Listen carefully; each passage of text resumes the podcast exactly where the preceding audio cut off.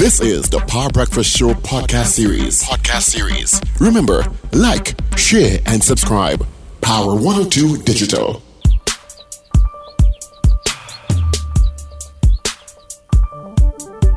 Good morning.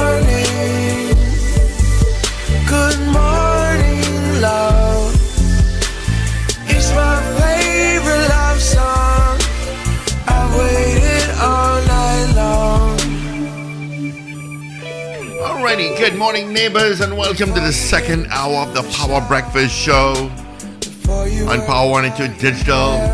Thank you so much for joining us this morning. Alright, of course, we got news brief coming up at 8 o'clock, courtesy Champlain Auto Services. Take a quick look, a little bit of traffic, uh, a little volume on the creek. Rivulet Road is not too bad. Um. Chaguanas main road is, is busy as usual and leaving uh, Montrose as you head northbound to Endeavour. Got some traffic there before Chin Chin Road, Kelly Village. Heading towards O'Meara Road and Trin City to UE Light. You've got some traffic there. Eastern Main Road, not too bad. The capital, not too bad. There's a bit of volume from um, Barataria into Port of Spain. All right, so quick traffic update for you. All right. I'm. Uh, and 15 minutes after the hour of uh, 7 o'clock, let me get my guest online. And uh, we give the results. Uh, hopefully, we could have him online and give the results at that same time. So our poll this morning was: Do you think that the six-month ban on the scrap iron dealership will put a dent in the criminality in that sector? And we had 23 people voting on the poll this morning. Of the 23, 12 of you said yes, you think it will make a dent. 11 of you said no. So it was pretty close um, in terms of people's opinions on the issue. So 12 of you said yes, 11 of you said no. That's our poll for this morning. Of course, just reminding you that greedy people is continuing. Greedy people went to south. Greedy people were in town, and now greedy people are going east to Cipriani College in Valsayn. The greedy people have arrived, and will be there this weekend, Saturday at 8:30, Sunday at 6:30. Tickets available at our usual outlets, which are Electronics in Arima, Jabili Rawi in Tunapuna, next door to Hussein's Roti Shop, Fens of Marabella in Piarco Plaza for those of you in the Trincity area who love to come to Cipriani College. Antoni's Florals in Valsayn, Val Park. Val Park Shopping Plaza, just beneath the Val Park Chinese restaurant. The Pet Butler on number one Harris Street in Curepe. K Squared Fashions in um, West Mall, the Falls of West Mall, which is on the ground floor opposite, almost opposite Optometrist today. Um, and of course, the box office at Cipriani College opens tomorrow from 12 noon to 6 p.m. daily. So looking forward to this play. We are really enjoying it. I've not been on stage in a while and I'm having a ball. Lovely. It is um, a really people with a entertaining cameo by and um, I think people are having a great time watching the play. Well, judging from the, a lot of the um, reviews that we have gotten, we got a review, a video review of the play, and we got 4.8 out of 5 stars. All right. Can you believe it? So greedy people got 4.8 out of 5 stars from OMG reviews. And so, and I'm, I said audiences are absolutely loving Fantastic, it. Richie Rich. Should not miss it. So we at Cipriani College this weekend. All right. I find you should have a cameo by Steve. Yeah. Yeah, yeah. I find you should have a, a doubles man I there. have a play called Greedy People and they have a cameo by Yeah, Steve. Caan. and um, I will start. I'll be eating doubles inside the road, and I'll, I'll bring my, my friend on, Uh-huh. online, Mr. the Honorable Minister Fitzgerald Hinds. We both will stand up and eat some doubles. Yep, that's it. Good morning to you, Minister Hinds. A very good morning to you. Good morning to you, Steve Khan, and um, our good friend Richard, and um, your colleagues in studio and your listeners across the place. Happy to be in your company. Yeah, we got Paul in here as well. Won't you stand with me and eat some doubles by the vendor? I'd be quite happy to do that. Not a Yes. big, big, big, big eater of that because, um, you know, I, I, I watch my flour content and my oil content a little more closely than I used to when I was younger. But I would certainly join you for a taste of it, man. Yeah, man. But Shout the, out the question is, the question is, Minister. Good morning. Would we be safe doing that? Well, it, it, it, it, it you know, it, it, it is um, a question of being safe anywhere, anywhere in the world, actually. When I read what is happening across the region, across the hemisphere, across the world, the world is a very difficult and challenging place with some global and common issues to all of us. So, but man has to continue to dine, man has to continue to recreate, man has to continue to work, man has to continue to lead his family, man has to, to continue to do what he has to do in the face of all of these challenges. In answer to your question, You're in a particular a peculiar situation where, as Minister of National Security, uh, you and the cabinet, uh, led by the Prime Minister, have to devise policy. Uh, I guess in some instances, contribute to strategy for crime fighting. Where in in a scenario where yes, the world there's crime and criminality around the world, but we're talking about a small space that has been identified as having a very high per capita level of crime 1.4 million it, it i mean divulging national security strategy may be unproductive but but what do you tell a population that seems to feel in many instances that the crime has the criminals have taken over and i use that term very guardedly Yeah. Who are frustrated with the level of crime. Mm-hmm. yeah, but I would go with the second formula because clearly they have not taken over, you know, as we speak. I can tell you based on reports available to me after last night, the police would have, would have arrested some of the key people, suspects, and there's an ongoing thing. Um, so I would go with the second formula, being very frustrated at the level of crime. And it is very, very frustrating. It is heart-rending.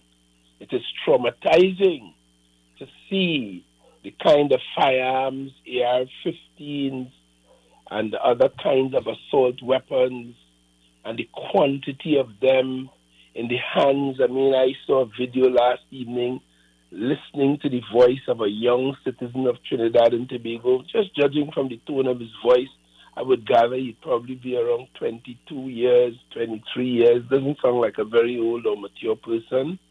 And in the possession of a gun, they didn't feature his face, a serious weapon. And the language that's coming out of his mouth demonstrates an emptiness and an ignorance that is that is frightening. And then to consider you have hundreds, if not thousands of them access to these weapons. I was speaking to the U.S. authorities yesterday in my office, the Chargé d'Affaires and other officials from the U.S. Embassy, and we were discussing elements of this. And we were discussing the fact that these guns are manufactured in the U.S., in Russia, in China, other parts, Germany, other parts of the world and they make their way to our communities, as I saw in that video last night. It is very, very frustrating. And these guns in the hands of young, energetic, ignorant young men is clearly a very dangerous thing, and they are using them. So it is very frustrating. And then it falls to the, the government to do things about our border security, to do things in our international relations, operations, to cooperate with others like yesterday, one of the things we were discussing is tracing firearms from manufacture with their serial numbers to destruction. There are systems in the world, and the international community is rallying around that. Trinidad and Tobago is a part, and therefore it helps you to track these firearms, see who's supplying them from the U.S., who bought them, when and where, how they came to Trinidad, how they are distributed. Those things help in the fight against this business. But um, so it falls to the government to do these. But Minister, is it is it that because I hear you and and I hear you talking about the the issue of guns and stuff and uh, and getting in the hands of people and and um, especially young gang members. Um, and you have all of these issues, and these are issues that we've been battling with for years. Is it and the and the problem just seems to be escalating now. Um, it almost feels as if, and uh, I think Darian uh, Darius Figueira has said that the social rules, because apparently there are rules within gang criminality, are getting blurred and of being no more enforcement within gangs themselves. and he's suggesting that's why the criminality has ramped up in the kind and kinds of ways that we are seeing. Does the state, and by the state I mean the government and the TTPS, really know, know how to handle the situation? And if they don't, shouldn't we seek more aggressively international assistance in dealing with the situation where citizens are on the front line? International assistance from where? From the United Kingdom, from Germany, from the US, from France? They have From wherever? their They have this going on in their countries too. This is an international phenomenon. Yeah, but it's not on the same level. Surely Well, you recognize know- it's not I on the same know. level. We are I a small space of 1.4 million people. I don't know about the level and I can't immediately comment on that. But when you talk about international assistance, I told you earlier, there is collaboration internationally between Trinidad and other states. We are part of a number of multinational arrangements, we have bilateral arrangements. We work very closely with the United States, our neighbor in the north, and there is already collaboration. Our police officers are trained in these countries. We have officers from those countries coming here, conducting training, assisting. This is an ongoing thing for many years. And it is not that we don't know how to deal with these issues. But of course, according to you, it, it, it really is burdensome. I mean, you know, we have laws of Trinidad and Tobago, we have a constitution, and we are dealing with it within the confines of the law and within the confines of the constitution. And then we have issues around the delays in the criminal justice system, and therefore justice is not delivered swiftly and on time, and that itself contributes to the problems. You have issues of, of, of not making use of the educational and training opportunities available to you as young persons. You have weaknesses in parenting and familial structures, and it's a conglomeration of a whole heap of things. And it is an ongoing issue that we constantly have to be grappling with. And I accept that whatever the reason or reasons, when you see 14 people die in one week and 20 something people shot, and it's every minute, and it's not only gangs, you know. I saw last week, to my consternation, an 80 year old man is alleged to have taken a shotgun and killed an 82 year old woman somewhere in the southwestern area of Minister Trinidad. What's, what's driving, if you can tell us, the present spike in murders? Well, as I said, it's a, it's a, it's a, it's a combination of things. But for me, for the most part, is the availability. Because even if people are ignorant and volatile and drug infested and, and, and tending to that kind of violence, if they don't have a gun in their hand, which is a lethal barreled weapon with lethal consequences, and the statistics show that 87% of the murders we have are indeed with guns, then to my mind, as a layman, because I'm not a professional police officer, but from all the information available to me coming from the police as well, I am of the view that it is the availability of the guns. Hence the reason why we, the government, yours truly as minister, has put as the highest priority in this country improvement in our border security because they do come in. We do not manufacture them. And the task is to yesterday, soldiers and police led by intelligence went out on the north coast and they were able to recover some firearms and ammunition and so on. It's a constant fight to protect our borders. And those who are weakening our borders involve, as Paul will know, in unfortunately in Trinidad as other places in the world, state officials. There are people who work for the state who should be protecting you, but they become complicit. So it's a constant fight to improve our border security. That, therefore, is the highest priority of the Ministry of National Security and one of the highest priorities for the government as a whole. And then, secondly, to further professionalize the police service so that they could go out there aggressively and find these guns using all I'm glad you mentioned that because I thought about my next question carefully to give you the right opportunity to answer it and and as fairly as possible. order, and the, order, and the question is, and the question to is- respond to crime generally in the country. what are you what are you satisfied with in the performance of the police, and what are you dissatisfied with? Well, I think I think like everything else, there's a lot more to be done. There's a lot more can be done.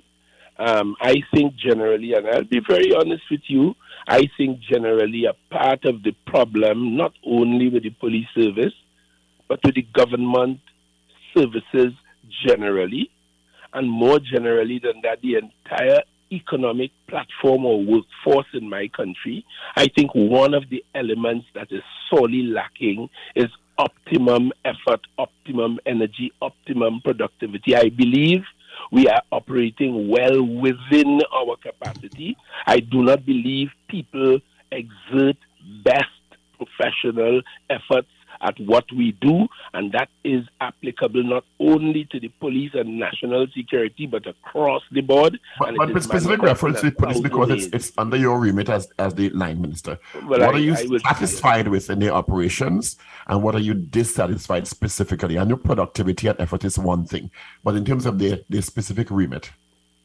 But I don't want to be more specific than that in the context of where we are, you know, Paul, because I mean, I understand full well that I am the Minister of National Security, a high profile political person, and whatever I say will be interpreted and construed in a certain way. And I fear that it might, answering your question, might give it could possibly give encouragement to those who identify it as a weakness or some soft spot. I know what the situation is, I know what the strengths and weaknesses are, and together with the police commissioner, together with the head of the defense force, in fact, all of the heads of national security, we are constantly on the job to resolving those problems, providing the resources they need, and providing the training for their professionalization and high energy operation and the encouragement so that they could go out there true to their oath to give their lives and service to you, the people of Trinidad and Tobago. When other jurisdictions have made progress, they have really effectively and consistently applied technology at various levels in law enforcement. Are we at this stage, in your opinion, as Minister, that, as, that we're applying technology as effectively as we can and should in terms of aiding law enforcement? I can tell you we are using the best technologies that are available in the world because we purchase it and we pay a lot of money for elements of that technology. So, in terms of the use of technology and use of the scientific method generally in dealing with crime, we are making use of those. But as I also told you earlier, there's a lot more that has to be and a lot more that could be done. I, am loath to so, so if, so if, if there's a lot more that could be done, is it what is preventing that happening? Is it finance? Well, is it? I think some, sometimes, sometimes you know, you you. I mean, we have to. Well, national security, to be quite frank, from the perspective of the cabinet, we um are a high high priority uh, ministry, and like education, we are we are giving priority on the nation's financing. Um, so sometimes there's a little lag behind in terms of the technology and accessing it and when you access it. Take for example, take for example the technology of cameras, CCTV cameras. I mean, that's one piece of technology that is very, very, very effective. And we had for years a system of CCTV cameras and monitoring around here. And as is well known, I've come to the Senate, I've gone to the Parliament and admitted um, it didn't function as effectively as it should. Cameras out of order, some not working, especially at very critical times. And now we are again in the throes of rehashing that and spending more money behind it, trying to make that more efficient. And there are a host of other things. So that um, I just give you one example as to the application of technology, but the need for optimizing it and doing it in a certain kind of way, which ties into the question sometimes of the productivity or the lack thereof, of which I spoke a moment ago. The Prime Minister indicated, I think, two weeks ago, when he spoke to the country at a press conference, that there'll be an early budget this year, more than likely. In terms of the Ministry of National Security, which toggles with education is usually receiving the highest allocation in the budget for obvious reasons. Are there new strategies we can expect announced in the budget that will give the population a sense of, I guess, a more effective management of the criminality in the country? Well, you know, you know, every cent, every dollar spent in national security should give the public that feel. Uh, every time we establish a new police post, a new police station, we recruit more soldiers, we recruit more Coast Guardsmen. All of these are contributory elements to the effectiveness of national security. So for me, as minister, I, I, I, I, I simply um, uh, hope that the public will understand that that it's an ongoing fight and the government expends billions in this way. And by the way, I want you to record that, and this is important. If you have to manage, if you have to account, sorry, for the amount we spend on national security, it is not only what you see in the budget, you know, Paul, because we do get a lot of, as I told you a while ago, training and contributions and support from our international partners. So you will find that when you add the national allocation to those, it will be a little more than you would read in the budget documents effectively. But yes, every cent spent is worth it and should assure the public that it is done in their protection in this country. Uh, Um, could we course. could we talk? Of course. Um, Of course, you know, national security includes, for example, Forensic Science Center. It includes the probation services. It includes the police service, the prison service. And these articulate with, they meet on the highway of the criminal justice system with the courts and such like. So it is, it, it now what we do in national security ties into what in fact, not just the criminal justice system and the judiciary, you know, but it also ties into all the other arms of the government. Because what is done in education to uplift the minds of and to refine our citizens and to make them productive and contributory, that is a contribution to national security, you know. And what is done in social development, likewise, and community development and housing to provide a house to create stability for a family and to give them something to call home and something to build on is, in a sense, tied into the business of national security. That's why we say it's a whole of government thing. Yes, you were asking a question, Richard? Yeah, yeah, the issue of air support. Uh, I know it is a feature of a lot of metropolitan police um, forces um, that you have air support in terms of helicopters. A crime has occurred, helicopters are dispatched. Um, they're often based on the roofs of um, various um, metropolitan police departments. Of course, we don't um, seem to have helicopter support for the TTPS. And when we had spoken to this about with McDonald Jacob, the acting COP, he said, well, the TTPS uses drones. But of course, drones have a limited range um, in terms of how how quickly they can be deployed and also how far they can go. And of course, um, helicopters can support in a very um, real time and aggressive way, following perpetrators as they traverse the highways, etc., etc. We don't see that as a feature of our our defense of citizens approach. Why is that? Is it the that's expense? That's not altogether true.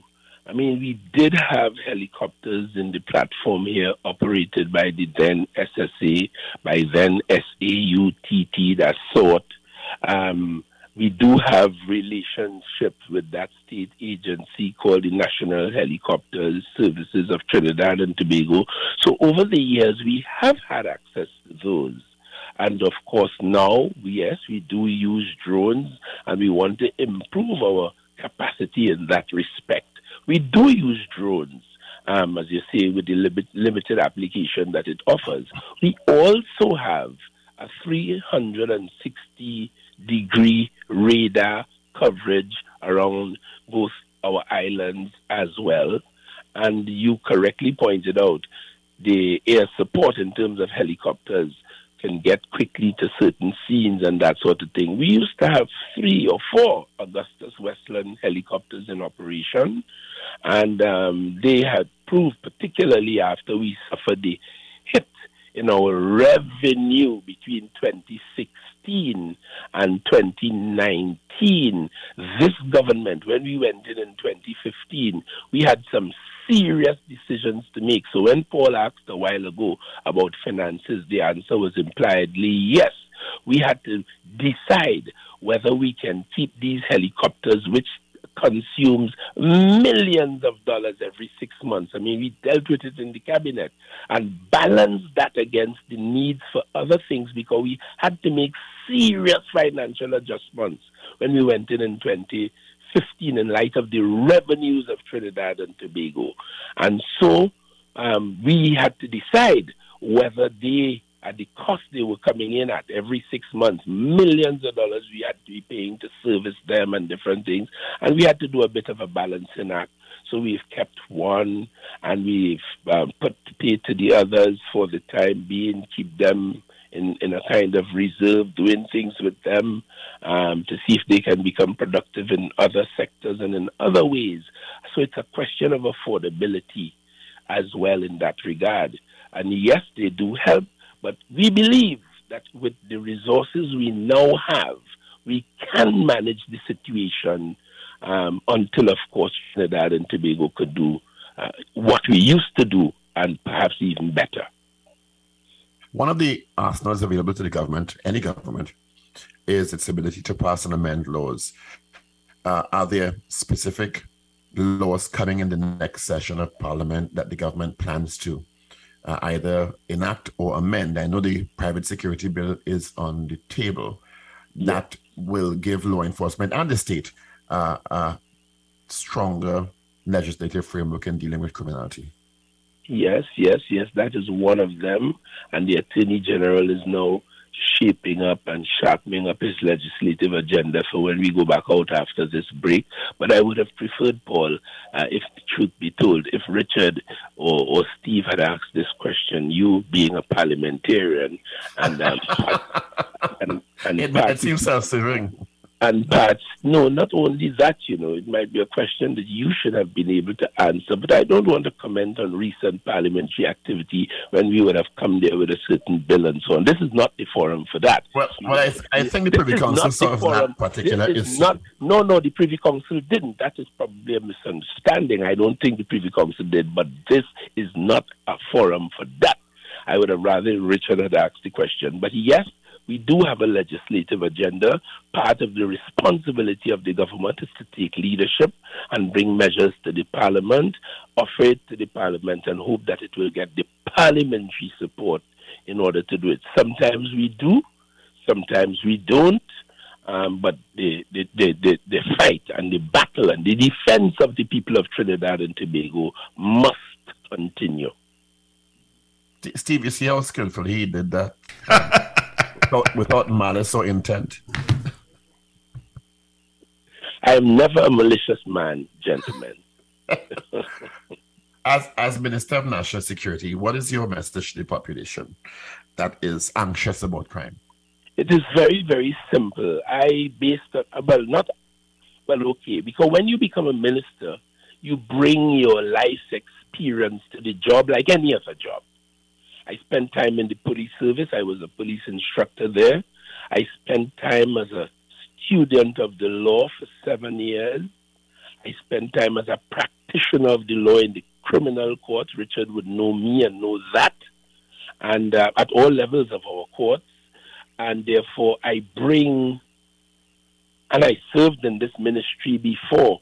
So I bring all of those experiences to bear here. And on the basis of all of those experiences, I am convinced, to put it this way, that no guerrilla force can operate in any community without the knowledge and of and or support of the local community. I said that to say if there are criminals and gangs and people peddling these pills and cocaine and guns in your community, abusing people in your community as I know they do,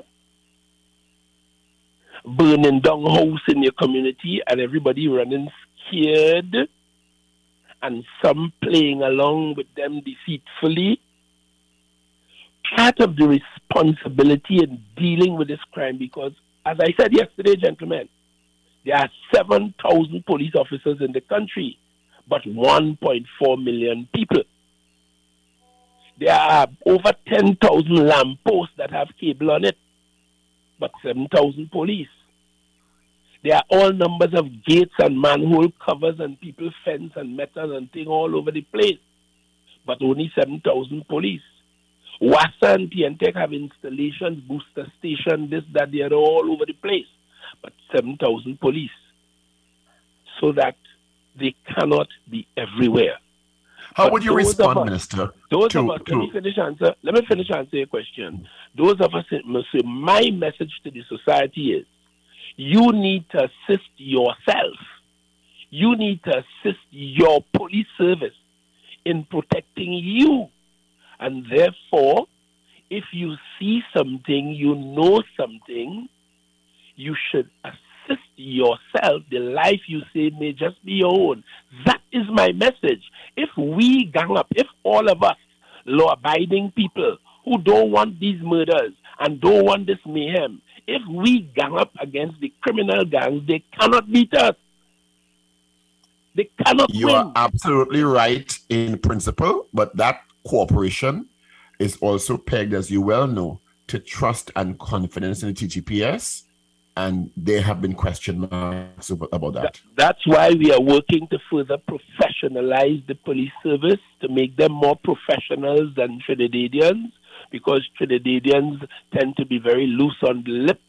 I am no no doubt some police officers might just in a bar with their friends or around a dinner table say things they ought not to say and create all kinds of issues. And not only police officers, people everywhere, including parliamentarians and, and, and all. That's how it, you know. So, so we want to further professionalize them. We want to improve the laws and the regulations that govern and surround their activities.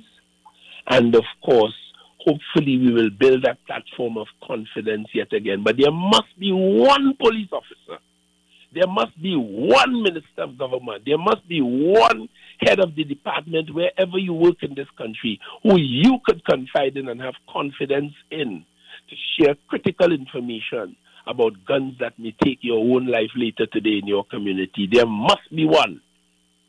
How would you respond to a sentiment in some quarters? I've seen some editorials in, in the daily newspapers that suggest or imply that the government is performing less than adequately in fighting crime or, or arresting criminality. Well, that doesn't startle me or surprise me. I've seen that many, many, many, many, many, many, many times over the years that I've had the capacity to read as a citizen of this country. And I pay, of course, closer attention to what they say as a minister of government and more specifically as a minister of national security. But it never surprises me. I see an editorial as an opinion by an individual or group of individuals working out of a particular newspaper, and I recognize that there are things that they might have ideas of, but they wouldn't know. Their knowledge of a lot of stuff is limited. I don't get angry. I don't get upset. I take it for what it is worth, and I always look inside of the lines to see what I could glean from it, win from it, gain from it in order to make the platform that has to respond to crime more effective and better. So I am constantly in touch with the leadership of the police service, the leadership of our intelligence agencies, the defense force, and all the arms of national security, articulating as a member of parliament, as a citizen, the ideas that come from the citizenry, including through the editorials, and I raise these matters with them, encourage them, support them, provide the resources, and try to use it to see how we can improve what we have to do in the interest of the people of Trinidad and Tobago. The government has initiated a Ministry of Youth and I forget the full name. Youth Development and National Service. Youth, Youth Development and National Service. Thank you for the for the, the update, the advisory. as a member of parliament in an area that has been described as a hotspot by many, and other areas similar, uh, do you think that the ministry is uh, of youth development and national service has is delivering in terms of the other side of the intervention where possible criminality is concerned? The answer is undoubtedly yes. I am personally aware of many of the young people of my community who are making use of the barbering, the agriculture, the sound technology, the music, and the courses that have been put out and advertised by the Ministry of Youth Development and National Service. I am aware that the Cabinet has just allowed the, that ministry to have access to 50 acres of land on the Western Peninsula, and that the Cabinet has given the approval to refurbish the old convention center to create out of it a youth development center, so called youth camp, where agriculture will be the main focus. In one of the programs and other youth centers around the country in one of the programs which they call the homestead program i can tell you happily. By the way i embarked about six weeks ago on a 15 cottage meeting outreach in the constituency of laventille west today tuesday i will conduct the seventh of that 15 and at every one of them I go to packed houses, packed community centers in Laventille West, including Saturday going at the St. Facility opposite the basketball court. I am absolutely amazed, happy, impressed that in I don't know where it's coming from, but more and more young people of Laventille who grew up on Stone Quarry 50 by 50 piece of land, showing interest in agriculture, in fish farming, in livestock rearing, and therefore the program in the Ministry of Youth Development supporting agriculture. And in this homestead program where if you complete successfully our two-year training program as a young man or woman, the government will give you a piece of land commensurate with the kind of agricultural business you want to get into with a home on it. This is why it is called a homestead, so that you wouldn't plant and then come home to Laventille for people to thief it in the night. You'll be there to watch your business and watch it grow. And I am very, very impressed that more and more youth of Laventille are showing interest in that sort of thing. So that ministry is really hitting the button with young people. I was happy to have led it for its first seven months. Minister Cummings is going on powerfully in it, and the work.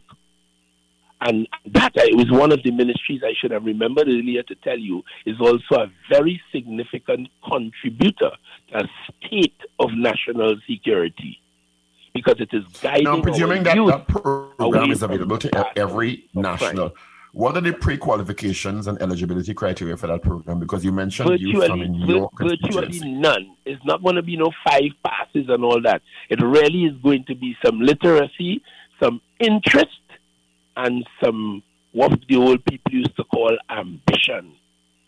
Ambition. I know No, you no, hear I asked the question in the context of no. I think it's from what you you've described. It's a very uh, worthy endeavor to get people involved in a sector that needs young people involved. But I haven't heard about it. Has has it been nationally advertised so that people from all over the country can apply? You know, I was about to tell you, maybe you're too busy reading and misguiding yourself with Privy Council opinion, but I can't say that because Wow, you know, shots fired. but you but you will never do that because you're not a malicious person. I wouldn't do that. I wouldn't do that. That's for another place. Yes, just for this. I couldn't resist it, Paul. You must forgive me. But no, seriously, That's that right. program has been well advertised, and it's very well known. As I you, young people across Laventille are raising it, arguing it, are asking me about it. So it's very, you might have missed it because the load of a parliamentarian, a lot of people don't know, in fairness to you, is tremendous. They think it's only when you sit in the parliament in your nice suit and get up and make a most eloquent presentation. But what they do not know is the number of committees that you, for example, Paul, would chair or be a part of, absorbing almost every day of your life each day in the parliament and all of the research and all of the things that you have to deal That's with. A good, that's a good comeback to the. Just no, I no, no, appreciate they it. would, in fairness to you. So maybe maybe that kind of thing might have gotten lost I'm, in so some of that. I'm, I'm not asking for myself. I'm asking for people who may be still interested in it. No, but it is it is, and if you go on that ministry's website, they call it MyDNS, M Y D N S, Ministry of Youth Development and National Service. If you go on their website, you'll get to see all of these for the young people across the country. And that is not the only ministry that offers programs for youth development. Um, um, that ministry has now taken over the CCC and the MiLAT and the MYPART and, and those kinds of programs as well. But we also have in the Ministry of Education the MIC. And I heard this morning and last night a massive radio ad um, where the NESC, the National Energy Skills Corporation, is now asking young people across the country to come forward and participate at their several campuses around the country in the several training programs to prepare them for a life of work and a life of income and success. And I heard that this morning on your radio, on Z Radio, and I heard it up to last night. So, yes, there are many opportunities for youth. And I might tell you in closing on that, when we recruit into the fire service, the prison service, the defense force, the police force is only young people because you, for the most part they take people up to the age of 25. So when you hear we go, when you hear there's a past out parade of 156 defense force personnel, all of them is under 25. And so the story goes with nursing, with teaching.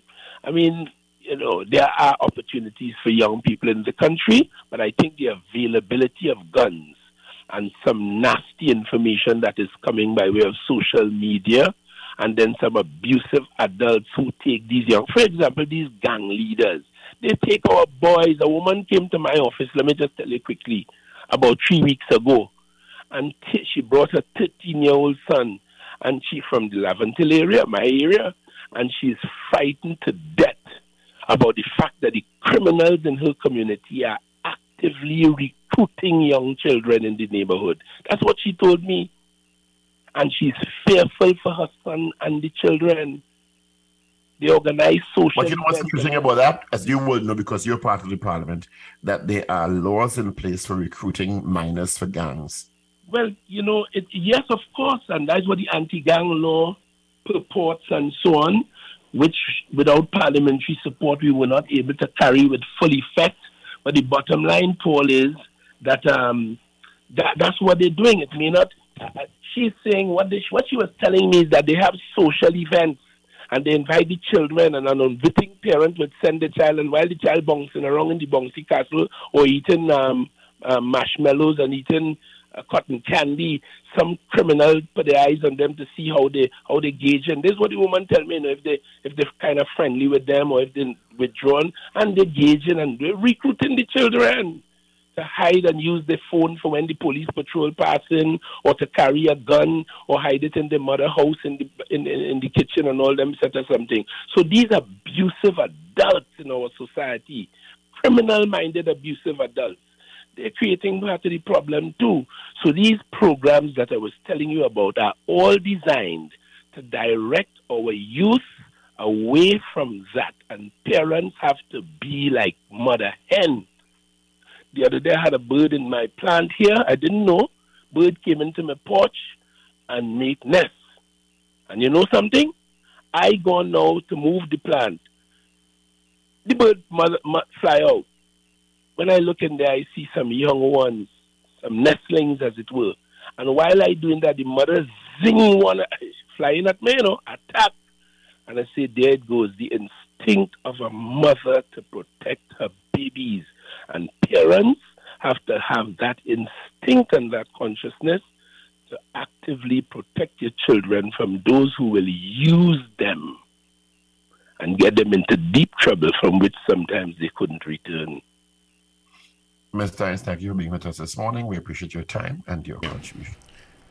I thank you all very, very much. But when Steve called me last evening, he called me to tell me he wanted to discuss the, The scrap, scrap iron, iron. trade and its affairs. And I noticed that you skillful journalists took me miles away from that.